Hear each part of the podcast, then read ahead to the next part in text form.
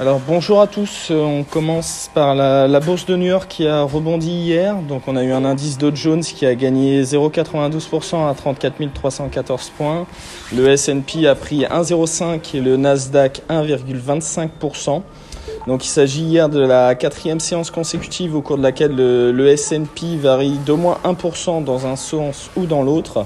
Donc l'indice n'avait plus connu une telle volatilité depuis novembre 2020 et c'est 7 séances de rang avec des variations de plus de 1%. Euh, le rebond de Wall Street a été en bonne partie alimenté par les, progressions des financières, donc qui ont dominé largement le, le classement avec la, la, tension sur les taux. Donc on a eu euh, Goldman Sachs à plus euh, 3,1%, Morgan Stanley à plus 2,1%, mais on a eu aussi le, rebond du côté des, géants du, numérique avec des progressions entre 1, 1% et 2% pour les GAFAM qui étaient en, souffrance lundi. Euh, on a eu aussi, malgré les, attaques des parlementaires américains contre son mode de fonctionnement et notamment son, impact sur la jeunesse et le débat public, Facebook qui a repris 2,1% après avoir chuté de près de 5% la veille. Euh, du côté des chiffres, euh, l'indice des services américains à l'ISM a enregistré une, croissance plus forte que prévu au mois de septembre, à 61,9 contre 61,7 en août, alors que les, économistes interrogés par Reuters s'attendaient en moyenne une baisse à 60. On a eu aussi la balance commerciale, donc le, au niveau des, des États-Unis. Le déficit commercial euh, s'est creusé davantage que prévu en août pour s'établir à 73,3 milliards contre 70,3 au mois de juillet. Donc la vigueur du, dollar ayant semble-t-il renforcé les, importations et notamment au niveau des produits pharmaceutiques et industriels. Et pour mémoire, le, point d'orgue de la semaine sera la, publication euh, vendredi des chiffres américains de l'emploi. Au niveau de, l'Europe, les, bourses européennes ont, terminé en hausse, euh, donc en effaçant les, pertes de la veille, avec notamment le, rebond du, secteur bancaire, euh, de l'énergie et de la technologie, donc mettant de, côté, en tout cas hier, les incertitudes économiques et monétaires. À Paris, le, CAC 40 a pris 1,52%, le FTSE britannique a pris 0,94%, le DAX allemand 1,05% et l'Eurostock 50 a terminé en hausse de 1,73%. Donc, comme je l'évoquais, les, les valeurs liées à l'énergie ont continué de, de profiter de, de, la hausse soutenue des, des prix de l'énergie. Donc, le, le, poids lourd de la, cote, de la cote française Total Energy s'est adjugé 2,99% et l'électricien EDF c'est quant à lui a progressé de 5,49%. On a aussi les, les, titres bancaires avec Crédit Agricole plus 5,67%, Société Générale à plus 4,34% ou encore BNP Paribas à plus 4,62% qui ont profité de la poursuite du renforcement des rendements sur le marché de la dette. Euh, en Asie, on a eu, après un rebond initial dans le sillage de Wall, Street, la bourse de Tokyo s'est retournée en baisse, donc dans un contexte d'inquiétude sur le possible impact de la crise Evergrande et sur la modeste cote de popularité du Premier ministre Fumio Kishida. Donc au final, le, le Nikkei a perdu 1,05%. Et en Chine, les, bourses continentales sont toujours fermées, mais à Hong Kong, l'indice Hang Seng a reculé de 0,13%, alors que l'action du, géant immobilier Evergrande reste suspendue dans l'attente d'une annonce importante. Au niveau des, taux, sur le marché euh, obligataire, le rendement du, du à 10 ans grimpe encore ce, matin à environ 1,56%. Donc on évolue au, au niveau des plus hauts depuis la mi-juin. Donc ça fait suite aux, déclarations du patron de la fête de Chicago, qui selon lequel le, tapering pourrait être achevé mi-2022, voire au plus tard troisième trimestre 2022. Mais on a aussi toujours les, inquiétudes concernant le, plafond de la dette américaine et l'inflation.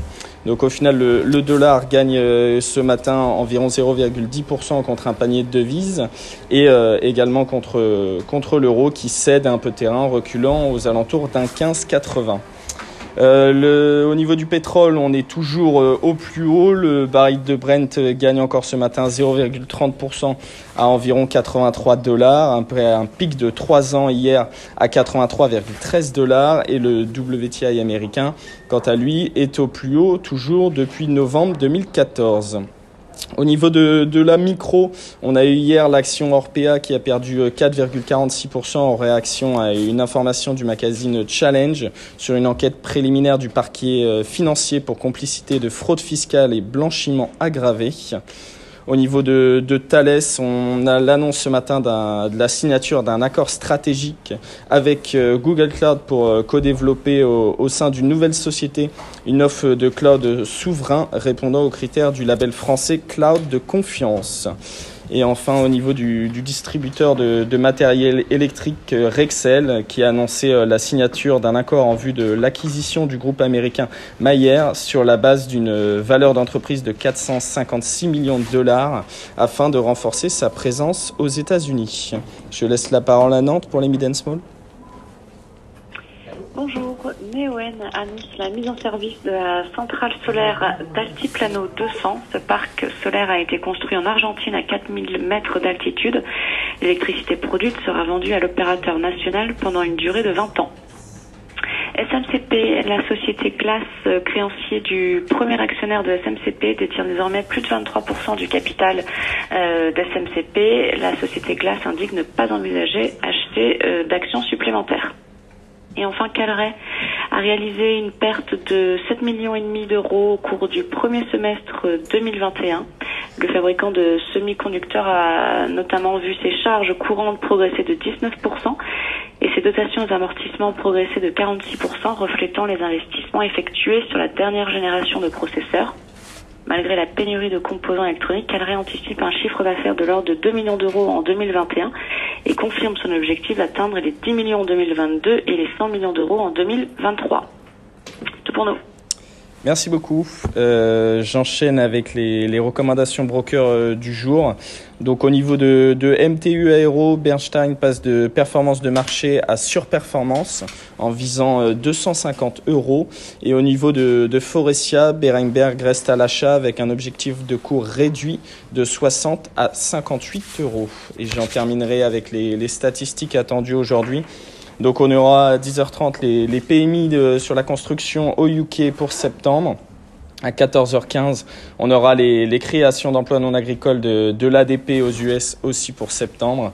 Et on terminera à 16h30 avec les stocks de pétrole brut. Je laisse la parole à Lionel. Oui, bonjour.